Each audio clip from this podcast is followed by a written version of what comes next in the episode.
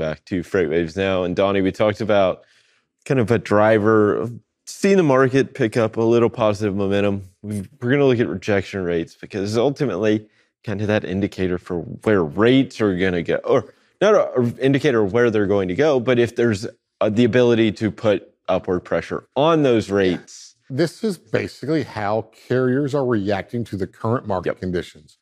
So there's one in here that's that I don't, I don't bring up very often, but Anthony likes to. But we're going to bring up Anthony's Anthony's favorite FOTRI here, and it was it was falling through July for quite a bit of the month. Now they're going to finish July lower than where they started. Yep. But at least it started to fight back some. So flatbed rejection rates back above 10%. 10% for flatbed is still that's that's about like 3% for a drive and it's very low. Yeah. But it's starting to fight back some. We still got a little summer season to go, still some construction going on, trying to get finished up, moving those barriers, maybe moving the barriers off the freeway. Mm-hmm.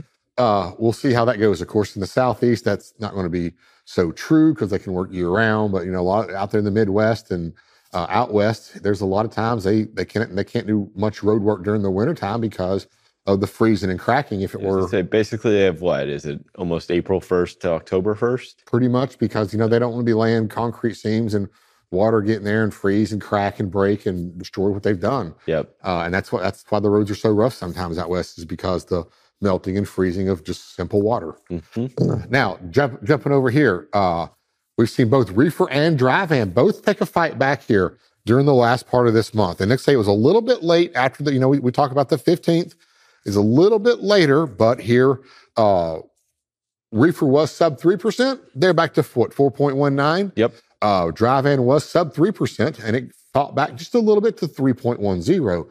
Now, are these significant changes? Well, for a national average, it means that they were able to fight back some. Probably the same reason y'all changed the PPI uh, from 25 to 30 yep. because they can fight back a little bit right now. They have some strength still. It's not 100% shipper controlled. And it doesn't necessarily show up in the spot rate either. Because we're still below 4%. Yep, exactly. And even at 4 4 to 7% just means it's even, not really anything big. So and this and you look at it, you know, was this a significant rate change? No.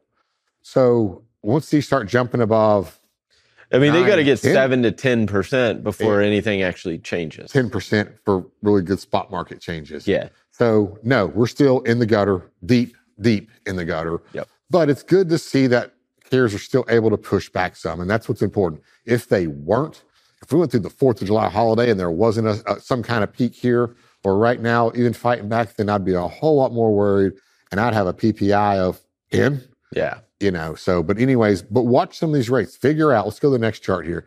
Figure out what charts, what markets are changing. Mm-hmm. And that's really important. So I want to start out west. Uh, we talked about a little bit Phoenix. Well, Phoenix is going to be in my lanes the day to day, along with LAX, because we, we did this about a month ago. We're going to do it again. Uh, I, I, as I said, if I was a carrier and I could find the freight out of Phoenix, I wouldn't even run into LAX um, because I don't like California and the higher price of diesel are just outrageous. But you can find some advantages. The carrier sentiment is they're so used to just delivering into Phoenix and running into LAX and getting that freight. Some of their networks are set up that way. Yeah. I can't find anything directly into LAX, so I'll get my contract freight into Phoenix, and my next contracted load is coming out of LAX, so they just deadhead. Uh, they don't want to, you know, but I get it. Maybe they don't want to wait till the next morning if they already have the hours. So that's, I understand that. But you need to start checking because if you work hard enough, you'll find it where you don't need to be deadheading. Yep. Or just get your lane back out of, of Phoenix. Uh, you look around a lot of these big markets, you don't really see a lot of changes like L, the, the major ones we talk about. LAX, uh, Dallas uh, is a little red. Memphis, no change. Atlanta, or let's say little change. Uh, Joliet, little change. Harrisburg, down a little slightly. bit in the eh, slightly down. So we're seeing a lot of these smaller markets pick up a little bit. The big markets are staying neutral, and some of the other smaller markets are going down. And those are the changes, but that's what you got to find. And that's why, on a national level, because it's not weight. I mean, in that situation, everything's basically weighted very similarly. Versus that's where I look at the weighted rejection index because it will, it may not show many significant changes, but fire through, fire through one more. Here, here's Yeah. your way to rejection. We'll start here next time, but this is I understand. We'll, we'll start back here, but hey, look, we got Phoenix. Phoenix. So awesome stuff, Donny. Thank you for this update. We'll be sure to check in with you again a little later. Right now, we'll hand things back over to Kaylee and Anthony.